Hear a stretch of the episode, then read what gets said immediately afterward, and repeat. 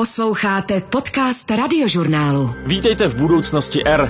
Objev technologie CRISPR, takzvaných genetických nůžek, je považován za jeden z největších vědeckých pokroků poslední dekády. Umožňuje totiž vědcům relativně jednoduše lokalizovat a následně upravit geny, a to i ty lidské, a zvrátit tak například nějakou jejich mutaci. Vědkyně Jennifer Doudna a Emmanuel Charpentier za to letos dokonce dostali Nobelovu cenu za chemii. Jenže v roce 2018 čínský vědec He Zhangquai informoval, že se mu pomocí CRISPRu podařilo úspěšně změnit genovou informaci ještě nenarozených dvojčat. Lulu a Nana se pak narodili s mutací genů, díky které se nemohli infikovat virem HIV, jenže tento byť úspěšný experiment odstartoval velkou vlnu negativních reakcí a tlak na jisté moratorium na využívání této technologie na zásahy do lidských embryí. I o těchto etických aspektech technologie CRISPR jsem v září 2019 mluvil se spolupracovníkem Jennifer Doudna, Samem Sternbergem na Futureport Prague Festivalu. Se Samem jsme se pak spojili ještě letos v prosinci, abychom probrali, jak by CRISPR mohl pomáhat v boji proti koronaviru. To uslyšíte v druhé polovině dnešní budoucnosti R. So there's been a number of really exciting studies from some of my friends that have used gene editing to get at the biology of coronavirus. Teď běží několik zajímavých studií, na kterých se podílejí i mý známí, které se pomocí editování genů snaží pochopit fungování viru. Sice nebudou mít okamžitý dopad, ale z dlouhodobého hlediska budou tyto poznatky velmi důležité, protože stejně jako po původním viru SARS přišel teď SARS-CoV-2, tak v budoucnu zřejmě přijdou i další zmutované koronaviry, na které dnešní vakcíny nebudou fungovat. A poznatky o tom, jak koronaviry fungují, budou důležité, stejně jako jsou důležité u chřipky, která se taky každý rok mění. A my budeme potřebovat podobnou strategii, abychom udrželi krok s koronavirem similar kind of strategy to keep pace with coronavirus as well. Budoucnost R. Já jsem si napsal, co přesně CRISPR znamená. Clustered Regularly Interspaced Short Palindromic Repeats. You got it. Správně. I got it, but I don't understand. Správně, ale vůbec tomu nerozumím. Zkusil byste to nějak vysvětlit, jak to funguje? How does it work? Uh, simple, I'll try. And maybe there's two different Možná dám dvě různá vysvětlení. Jedním je, že je to technologie úpravy genů. K tomu se ještě dostaneme. Objev CRISPR ale souvisí s bakteriemi. Je to imunitní systém, kterým se bakterie musí bránit před viry. Jak jsem řekl, bakterie, víte, špatné bakterie, mají své vlastní viry, stejně jako lidé, rostliny a zvířata. Ve skutečnosti jsou tyto bakteriální viry nejrozšířenější formou života na Zemi.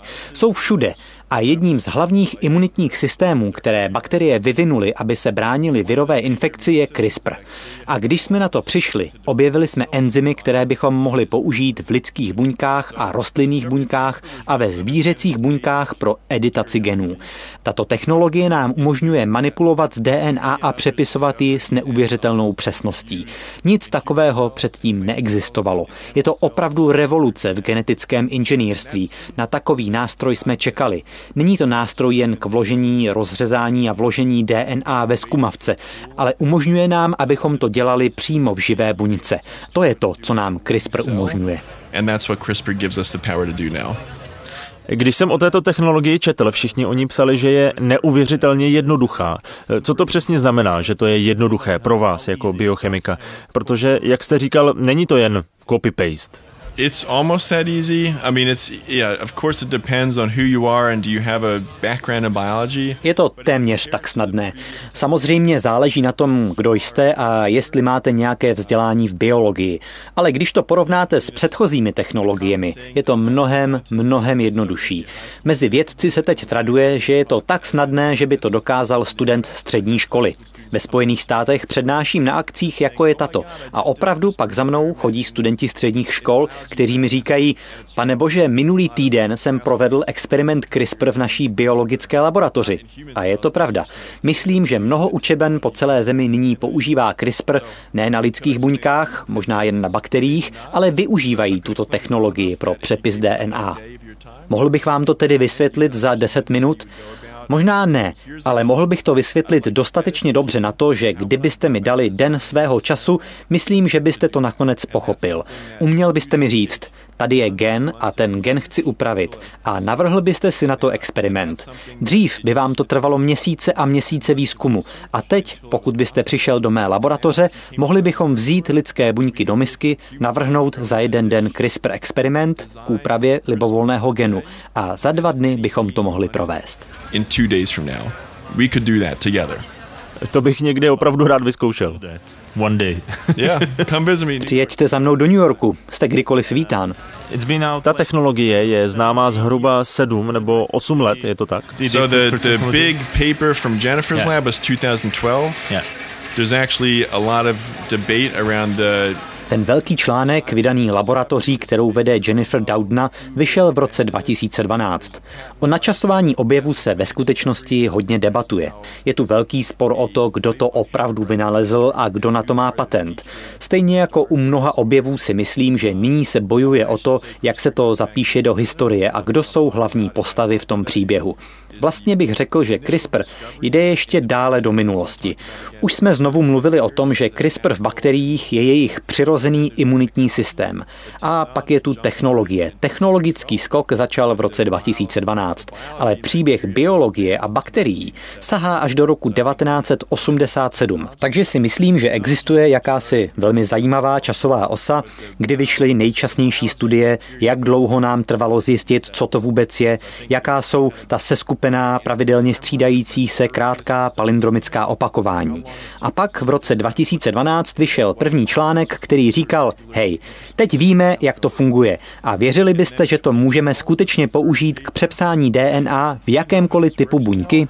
and would you believe we can actually use this to rewrite DNA in any cell type? Jak se od té doby ta technologie vyvinula? Protože sedm let ve vědě je často poměrně hodně času pro další rozvoj. Předpokládám, že se to začalo častěji využívat. So I guess maybe to go right to the most dramatic evolution of the field is last year the first babies, human babies were born. Myslím, že můžeme přejít přímo k nejdramatičtějšímu vývoji v loňském roce. Narodili se první děti. Lidské děti, jejichž DNA byla změněna pomocí CRISPR v jedné embryonální fázi. A to bylo předmětem rozsáhlých kontroverzí. Víte, tímhle se rozhodně většina vědců nezabývá. Většinou se snaží využít tuto technologii k léčbě nemocí. A tak začali CRISPR využívat ve svých klinických studiích. A já musím říct, že to byla opravdu zábava být Jenniferně laboratoři v roce 2012 i v následujících letech. Mohli jste být přímo u toho, když byla ta technologie poprvé použita v lidských buňkách, poprvé na myši, poprvé to bylo použito na rostlinách, poprvé to bylo použito u primátů. Šlo to kousek po kousku a pak v obrovské vlně. Všechny tyto různé modelové organismy, rostliny i zvířata, byly upraveny pomocí CRISPR a do roku 2013 bylo jasné, že to změní způsob, jakým biologové dělají svou práci. This is, you know, going to change the way any biologist does biology. Zmiňoval jste tu kontroverzi. Vy jste dokonce se svými kolegy varoval před zneužíváním této technologie právě proto, že dává spoustě vědců možnost upravovat geny a že by si to měli nejdřív pořádně rozmyslet, k čemu tuto technologii chtějí použít, než se pustí třeba do upravování zárodečných buněk. Jednoduše proto, že o těchto buňkách toho ještě nevíme dost. I'd say risky and also on a more um, symbolic level. I mean, imagine now that for the first time ever, Je to nebezpečné, a to i z hlediska jakési symboliky. Představte si, že vůbec poprvé byste si mohli vybrat genetickou variantu, kterou vaše dítě bude mít. Nejenže to ovlivní život vašeho dítěte, ale teď bude nést stejné mutace ve svých vlastních zárodečných buňkách, tedy ve spermích a vajíčkách. Oni jsou tou linií, která nás spojuje s příští generací a s tou další generací a s tou další a tak dále. Pokud provedete mutaci nebo úpravu genů v zárodečné linii, zapíše se to do vaší genetické linie po generace. Ano, tím, s kým se oženíte a s kým splodíte děti, rozhodujete o genetice svého dítěte. A pokud si vyberete zrzavou ženu, možná budete mít zrzavé dítě a pokud ne, nebudete mít šanci mít zrzavé dítě, protože známe genetiku zrzavých vlasů. Ale teď jste se pomocí této technologie poprvé mohli skutečně rozhodnout, že budete mít zrzavé dítě. Takže si myslím, že jsou tu dva druhy rizika. Rozumíme genomu natolik dobře, abychom dokonce manipulovali s geny na této úrovni? Je to ale také opravdu symbolicky a eticky správné? Možná existují některé jednoznačnější otázky. Například řekněme, že by to byl jediný způsob, jak můžete mít zdravé dítě. Mnoho lidí by řeklo, proč bychom v takovém případě neměli použít tuto technologii. Ale co když to má vylepšit vaše dítě tak, aby bylo zdravější než průměrný člověk? Je to rozhodnutí, které byste měli mít možnost udělat? Pokud máte milion dolarů, můžete za to prostě zaplatit? Měla by existovat vládní agentura, která by to regulovala? A pokud někdo řekne, že je to špatné, měl by být schopen zabránit vám v tom? Myslím, že jsou to opravdu zajímavé otázky a neexistuje žádná skutečně správná odpověď. V počátcích jsme si s Jennifer a mnoha dalšími mysleli, že to, co musíme udělat, je opravdu zajistit, abychom o těchto věcech mluvili. Protože nejhorší je, když se takovýto pokrok děje za zavřenými dveřmi a veřejnost o tom neví, dokud se nestane něco, jako se stalo v loňském roce. A v mnoha ohledech byste mohli argumentovat, že i když jsme se všichni snažili zajistit, aby tato debata začala, pro mnoho lidí byl ten příběh z Číny úplně nový. Takže si myslím, že je to součástí výzvy spojené s touto technologií. Je to technologie, kterou můžete použít pro konání dobra, ale i způsoby, které bychom nepodpořili. Jak s tím naložíte? Přitom bychom s touto technologií mohli dělat spoustu dobrého, třeba léčit nemoci, které teď porazit neumíme. That, that's the dream. That is the hope and I think that is absolutely a good thing. And again, I do want to stress, although the... V to všichni doufáme. Myslím, že je to naprosto skvělá věc. A znovu chci zdůraznit, i když diskuze o embryích často přehlušuje všechno ostatní, protože je tak kontroverzní, je to jen maličký, maličký, maličký kousek práce, která se po celém světě CRISPR skutečně dělá. Neznám nikoho, možná tak jednoho člověka, který se mnou hovořil o použití CRISPR v kontextu lidské reprodukce. Všichni ostatní chtějí tuto technologii rozvinout, aby porozuměli chorobám a léčili je. Takže si myslím, že je důležité zdůraznit, že i když je třeba mluvit o těchto velmi kritických etických otázkách, většina vědců z celého světa skutečně přemýšlí o tom, jak využít tuto technologii ke zlepšení společnosti způsobem, o kterém nikdo nebude pochybovat. No one would really dispute. Jak už jsem říkal v úvodu, Jennifer Doudna a Emmanuel Charpentier dostali za objev genetických nůžek CRISPR letošní Nobelovu cenu za chemii a moc vám doporučuji pustit si video, které pro svou alma mater University of California v Berkeley natočila Jennifer Doudna v den, kdy se tuto zprávu dozvěděla. I am feeling um, a combination of emotions. I'm, I'm, I'm, I'm finding myself reflecting back on many events in the past, you know, just uh, my, my upbringing, um, my um, you know my sisters. Uh, I talked to one of them today. The other one I haven't talked to yet, but um, and uh, you know who is very proud. Posloucháte Budoucnost R. Podcast radiožurnálu o vědě, medicíně a moderních technologiích. Jaké je tedy nejčastější současné využití CRISPRu? No. Klinické studie, které teď začínají v Evropě, se týkají léčby krevní poruchy zvané beta-talasémie. Je to genetické onemocnění, o kterém víme, že vzniká mutací genu, který je odpovědný za přenos kyslíku krevním řečištěm v červených krvinkách. Současný plán této klinické studie je upravit kmenové buňky pacientů s tímto onemocněním a poté tyto buňky pacientovi zavést zpět. Takže místo transplantace kostní dřeně, kdy potřebujete jiného jednotlivce, který by se shodoval s tímto pacientem, vlastně vezmete pacientovi vlastní buňky a mutaci jednoduše opravíte. Ve skutečnosti je to docela úžasný koncept, že nemusíte chodit na tyto velmi invazivní procedury a nepotřebujete po zbytek svého života brát léky. Můžete mutaci vynulovat. Další hlavní oblast léčby, o které si myslím, že nejrychleji dosáhne úrovně klinických testů, je rakovina. Kombinace úpravy genů a imunoterapie.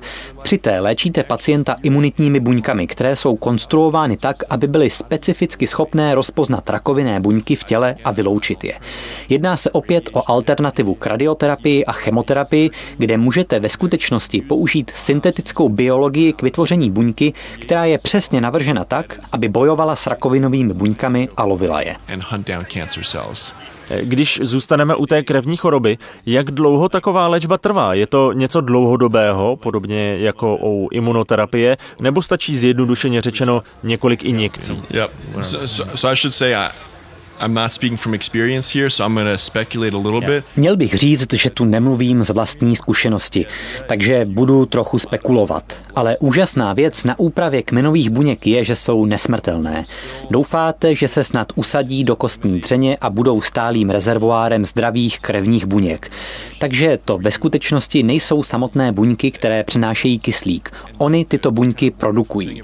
Jakmile jich budete mít v kostní dřeni dost, budou navždy po zbytek života tohoto pacienta sloužit jako zdroj zdravých červených krvinek. Takže si myslím, že tato léčba by měla být jednorázová. Jakmile budete mít dostatek štěpených buněk, bude to takto navždy. A opět to říkám s výhradou, že já nejsem někdo, kdo by sám léčil pacienty. I may not know all the details. Yeah. Yeah, of course. Tady na Futureport Prague jste mluvil o etické stránce věci, jestli bychom vůbec měli chtít používat a vyvíjet podobné nástroje, díky kterým bychom mohli měnit lidskou DNA. Prozraďte mi, jak se na to díváte. Budeme tyto technologie používat třeba i k tomu, abychom zastavili nějakou nemoc dřív, než se začne projevovat, protože to mimo jiné udělal i ten čínský vědec. So I think in our lifetime my Můj odhad je, že se to bude pohybovat velmi pomalu, ale v budoucnu to podle mě bude něco, co se začne využívat společně s in vitro oplodněním. A aspoň v USA vidíte, že rodiče používají technologie asistované reprodukce, jako je oplodnění in vitro, při níž, řekněme, testují své budoucí děti, abych tak řekl, u téměř 2% všech porodů. A stále častěji se objevují technologické společnosti, jako je Facebook a Google, které platí náklady žen za to, že si ukládají svá vajíčka, aby jim poskytli příležitost odložit svoji reprodukci, pokud chtějí trávit více času v práci. Opravdu tak používají tyto technologie k oddálení těhotenství a rozhodnutí, kdy přesně mít dítě. Takže si myslím, že využití těchto druhů technologií bude stále častější. A myslím si, že do jisté míry je nevyhnutelné, že se něco jako CRISPR stane další možností. Teď tedy můžete k výběru embryí použít sekvenování DNA. Můžete jít na kliniku a vybrat si pohlaví pomocí analýzy sekvence DNA. A pokud jsou oba rodiče nositeli genetické mutace, která způsobuje onemocnění, můžete vybrat embrya, která tuto mutaci nemají. Myslím, že je poněkud nevyhnutelné, že tyto technologie budeme používat i k tomu, abychom do embryí vložili novou mutaci a něco tak léčili. Jak rychle se to stane, nevím. Na jednu stranu to cítím tak, že se musíme rozhodnout, co bychom měli nebo neměli dělat. Ale taky mám pocit, že se najdou další lidé, kteří to bez zábran jen posunou vpřed. A budeme jen bojovat s tím, jak je udržet na uzdě jak se ujistit, že tyto technologie používáme jen bezpečným způsobem, který je lékařsky ospravedlnitelný? A bude taková technologie spravedlivě dostupná pro všechny? To je asi jedna z mých největších obav. Kolik taková terapie bude stát? Pro koho bude dostupná? Budou to zásahy za milion dolarů, které si mohou dovolit jen bohatí? A to neplatí jen u CRISPRu, ale u jakéhokoliv biomedicínského pokroku. A je to zase něco za hranicí mých znalostí, ale hodně mě to znepokojuje. Nejde jen o to mít špičkovou technologii, ale o to, jak ji zpřístupnit. It's not just the cutting edge technology, but how to make it accessible and available. Když bychom přijali myšlenku, že editování našich genů se stane v budoucnu běžnějším, co by byl váš, nechci říct sen, ale nějaká vize, čeho byste s touto technologií chtěl dosáhnout? I mean.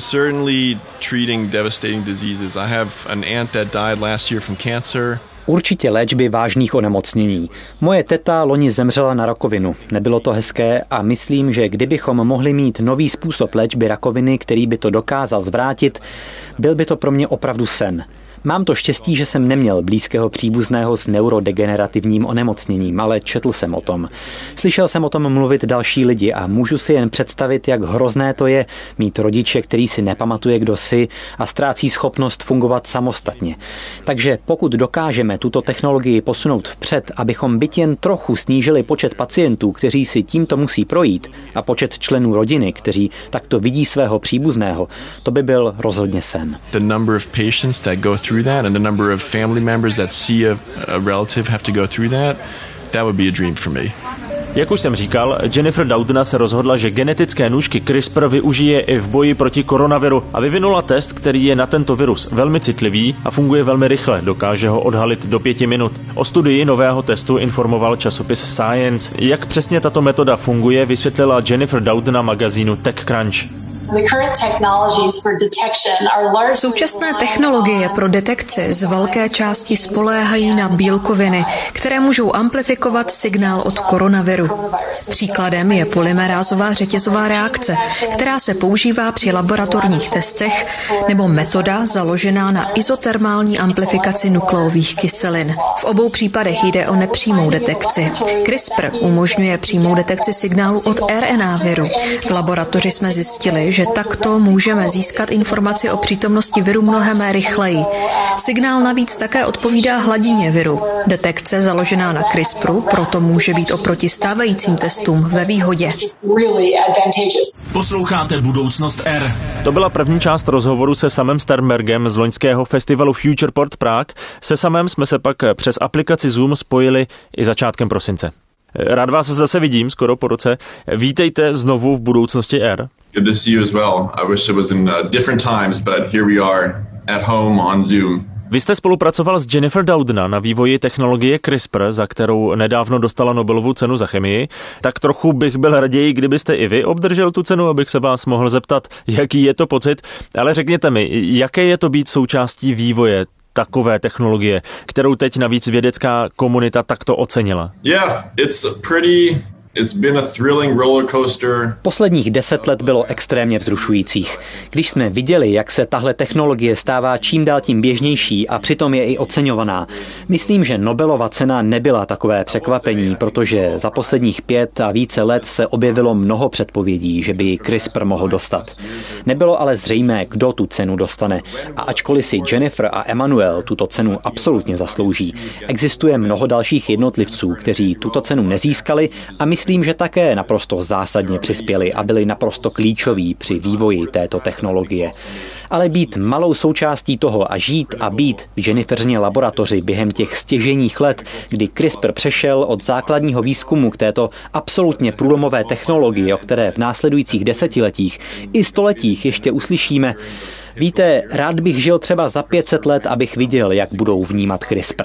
Můj odhad je, že se bude stále používat, pravděpodobně způsoby, které si dnes ani neumíme představit. Ale být maličkým kouskem toho příběhu je opravdu inspirativní zkušenost. A ano, bylo opravdu zábavné být jeho součástí yeah, really fun to be a part of it. Říkáte, že ta Nobelova cena nebyla takovým překvapením. Když jsem se ale díval na předchozí Nobelisty, respektive ten jejich výzkum a technologie, za které je dostali, tak mi přišlo, že CRISPR byl oceněn poměrně brzo, necelých deset let od vydání původního článku. Yeah, I would. You know, I'd love to do an analysis of what was the time between breakthrough discovery and Nobel Prize. If you look from chemistry, physiology, or medicine and physics. Moc rád bych provedl analýzu toho, jaký časový rozestup bývá mezi průlomovým objevem a Nobelovou cenou. Rozhodně tu byly další Nobelovy ceny, které přišly velmi brzy po daném objevu. Například technika generování indukovaných pluripotentních kmenových buněk, tedy buněk, které se mohou změnit na jakoukoliv jinou buňku v těle. Ta byla oceněna taky do deseti let od svého objevu. Není to tedy bezprecedentní, ale určitě neobvyklé. V posledních letech tuto cenu obdrželi i 30 nebo 40 let staré objevy. Moc by mě zajímaly ty soukromé konverzace členů výboru, jak se rozhodují, kdy udělit cenu za určitou technologii. Každý rok lidé spekulovali, jestli už letos přijde ten správný čas a už to popravdě začínalo být trochu únavné, protože to mohlo být letos a mohlo to být za 10 let, mohlo to být za 20 let, kdo ví. Ale ano, určitě si myslím, že to nebylo předčasné v tom smyslu, že CRISPR už dávno transformoval biologii. Doteď tu nemáme žádné léky na nemoci vyvinuté pomocí této technologie, takže technicky vzato mohli s tou Nobelovkou ještě počkat. Ale třeba ve výzkumu v zemědělství byly důsledky této technologie viditelné a patrné už dávno. Takže si myslím, že v tomto smyslu nastal ten správný čas už před několika lety, protože už víme, že tato technologie změnila způsob, jakým přemýšlíme o biologii. We already know that this technology has changed the way we think about biology. Zároveň si říkám, že to načasování je poměrně šťastné, protože toto ocenění Jennifer společně s Emmanuel dostali v době, kdy se věda může trochu předvést, dokázat, jak důležitá pro naše životy je, i když sebou samozřejmě ta současná situace přináší obrovské ztráty na životech. Yeah, no, I, I think it's important for the broader public to see the excitement and the rigor and the real world nature of a breakthrough impacting society in a very positive way. Myslím, že je důležité, aby širší veřejnost vnímala to vzrušení a důkladnost a skutečnou povahu takového vědeckého průlomu, který naši společnost může velmi pozitivně ovlivnit. A taky si myslím, že skutečnost, že cenu dostali dvě vědkyně, ženy, vysílá velmi silný signál, že musíme změnit způsob, jakým se ve vědeckém odvětví pracuje. A že bychom se měli ujistit, že je to ten druh oboru, který vítá lidi ze všech různých prostředí, s různým pohlavím, rasou a tak dále. Víte, v tom, jak byly tyto ceny udělovány v minulosti, můžete vidět spoustu nerovností. A je to pravděpodobně obraz dlouhodobé nerovnosti. Takže si myslím, že pro mě a pravděpodobně pro mnoho, mnoho lidí je skvělé vidět Jennifer a Emanuelu, tyto absolutně inspirující průkopnické vědkyně jako nobelistky. Vysílá to skvělý signál mladým generacím, že i takto může vypadat úspěšný vědec a že takové úspěchy musíme oslavovat. And we need to celebrate that. Trošku teď přeskočím k jinému tématu, abych se ale později dostal k možnému využití CRISPRu v boji proti koronaviru, ale když už mluvíme o velkých vědeckých posunech, v době, kdy spolu natáčíme, jsou těsně před schválením hned dvě vakcíny zcela nového typu, takzvané RNA vakcíny. Spousta lidí se jich bojí, protože jsou vyvinuty extrémně rychle a tvrdí, že nebyl čas je pořádně otestovat. Na druhou stranu někteří lékaři a vědci, se kterými jsem v poslední době mluvil, naznačují, že ten stávající systém schvalování používání medicínských technologií obecně byl doteď trochu zkostnatělý a že některé procesy trvaly zbytečně dlouho možná. Jak se na to díváte vy jako vědec? Protože mít hotovou a brzy už snad i schválenou vakcínu ani ne za rok, to je opravdu neuvěřitelně rychle. Yeah. I should start by saying this won't be my professional opinion because I don't have any training in immunology or vaccines. So I think this is also just my personal um, opinion as a as a layperson. Začal bych tím, že to nebude můj profesionální názor, protože nejsem proškolený v imunologii nebo ve vakcínách. Je to jen můj osobní názor jako lajka. Mluvím většinou ze znalostí toho, co jsem slyšel ve zprávách. Ale pokud jsou výsledky klinických testů opravdu takové, jak je prezentují v médiích, zdá se to velmi slibné. Myslím, že je také důležité vědět, jaké jsou možné nepříznivé účinky podání vakcíny. A o těch jsme zatím neslyšeli. Ale myslím, že jako vědec a jako racionální tvor bych řekl, zkontrolujme data z testů a pokud se prokáže, že tyto látky nás ochrání před tou infekcí a existuje malé nebo žádné riziko negativních dopadů té vakcíny, pak je bezpečné ji používat a měli bychom tuto vakcínu masivně distribuovat s ohledem na katastrofický dopad, který tato pandemie měla na naši společnost. Pokud jde o to, jestli ten vývoj nebyl moc rychlý, tady jsem tak trochu ve své akademické bublině, takže nevím, jaké to je uskutečnit rozsáhlý klinický test a spojit desítky nebo stovky různých výzkumných center a vědců a regulačních orgánů a bezpečnostních specialistů. Ale věřím, že pokud farmaceutické společnosti provedly všechny bezpečnostní kontroly a tvrdí, že vakcíny jsou bezpečné a účinné, pak bychom je jednoznačně měli začít co nejrychleji používat, i když byl jejich vývoj rychlejší než je obvyklé. Vzhledem k naléhavé hrozbě bylo zjevně do tohoto vývoje vloženo mnohem více energie a zdrojů, takže podporuji, abychom se začali očkovat a masivně distribuovat tyto vakcíny. Getting vaccinated and having the vaccine be distributed broadly v boji proti koronaviru by mohl pomoct i samotný CRISPR. Mluví se o dvou možných postupech, buď to editací genů vytvořit vakcínu nebo přijít se způsobem testování pomocí této technologie. Tou cestou se mimochodem vydala i Jennifer Doudna. Jak by takové testy na technologii CRISPR mohly fungovat? Yeah, it's a great question and it's going to force me to explain at a very basic level that CRISPR is even bigger than gene editing.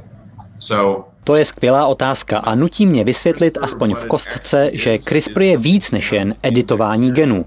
Minule jsme si už vysvětlovali, že CRISPR je v podstatě imunitní systém bakterií a my jsme jeden z druhů tohoto CRISPRu začali používat pro editování genů. Ale jsou tu další druhy. Další typy, které sice nemůžete používat na editování, ale jsou vhodné pro testování genů, jakousi diagnostiku.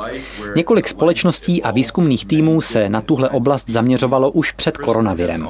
V tom posledním roce se jim ale podařilo dotáhnout tyto nástroje do té míry, že umí velmi spolehlivě detekovat RNA koronaviru a přitom jsou to testy, které jsou jednoduché na provedení, můžete si je udělat doma a budou zřejmě i levnější a možná i citlivější než ty prováděné v testovacích centrech. A to je na CRISPRu to nejvíc vzrušující, že se dá využít tolika různými způsoby. A v tomto případě u té diagnostiky je jedna z tak trochu vysněných možností, že byste si jen zašli do lékárny, místo toho, abyste si domluvili termín u doktora a pak museli tři dny čekat na ten test a dalších pár dní na jeho výsledek. Koupili byste si v lékárně test, podobně jako třeba ten těhotenský, odebrali byste si vzorek slin, počkali 10 až 30 minut a věděli byste, jestli jste negativní nebo pozitivní. A pokud byste byli pozitivní, teprve byste si domluvili prohlídku u lékaře nebo třeba jen přizpůsobili svůj režim, zůstali doma nebo tak něco. A tohle je něco, co by se už poměrně brzy mohlo dostat do praxe, protože se vyvíjí hned několik takových testů, které už dostali prvotní autorizaci od FDA. A druhá možnost sice přímo neumožňuje tuto chorobu léčit, ale mohla by nám o ní říct víc. A to se vracíme k editování genů. V laboratoři můžeme zjistit, jestli se virus potřebuje dostat do samotné buňky, aby se stal infekčním a jaké lidské geny proto případně potřebuje. A tomu bychom mohli porozumět díky technologii editace genů. A pokud porozumíme tomu, které lidské geny jsou pro šíření viru klíčové, možná budeme umět vyvinout lék, který by tohle řešil. Možná ne přímo pomocí CRISPR technologie, ale díky ní bychom mohli porozumět tomu, jak virus funguje. Teď běží několik zajímavých studií, na kterých se podílejí i mý známí, které se pomocí editování genů snaží pochopit fungování viru. Sice nebudou mít okamžitý dopad, ale z dlouhodobého hlediska budou tyto poznatky velmi důležité, protože stejně jako po původním viru SARS přišel teď SARS-CoV-2, tak v budoucnu zřejmě přijdou i další zmutované koronaviry, na které dnešní vakcíny nebudou fungovat. A poznatky o tom, jak koronaviry fungují, budou důležité, stejně jako jsou důležité u chřipky, která se taky každý rok mění. A my budeme potřebovat podobnou strategii, abychom udrželi krok s koronavirem.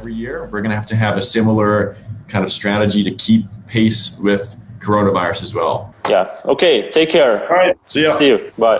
To byla budoucnost R o editování genů. Pokud jste nás poslouchali ještě na štědrý den, tak přeju veselé Vánoce, případně pak příjemný vstup do nového roku. Pokud se nám to společně s tvůrci digitálního spisovatele podaří, budeme pro vás mít na Silvestra takové velmi zajímavé překvapení. Najdete ho zase v aplikaci Můj rozhlas, na webu radiožurnál.cz nebo v dalších podcastových aplikacích. Do té doby se mějte krásně, žijte udržitelně a užijte si sváteční čas. Z budoucnosti R se loučí Vojtěch Koval. Poslouchali jste Budoucnost R. Podcast radiožurnálu o vědě, medicíně a moderních technologiích.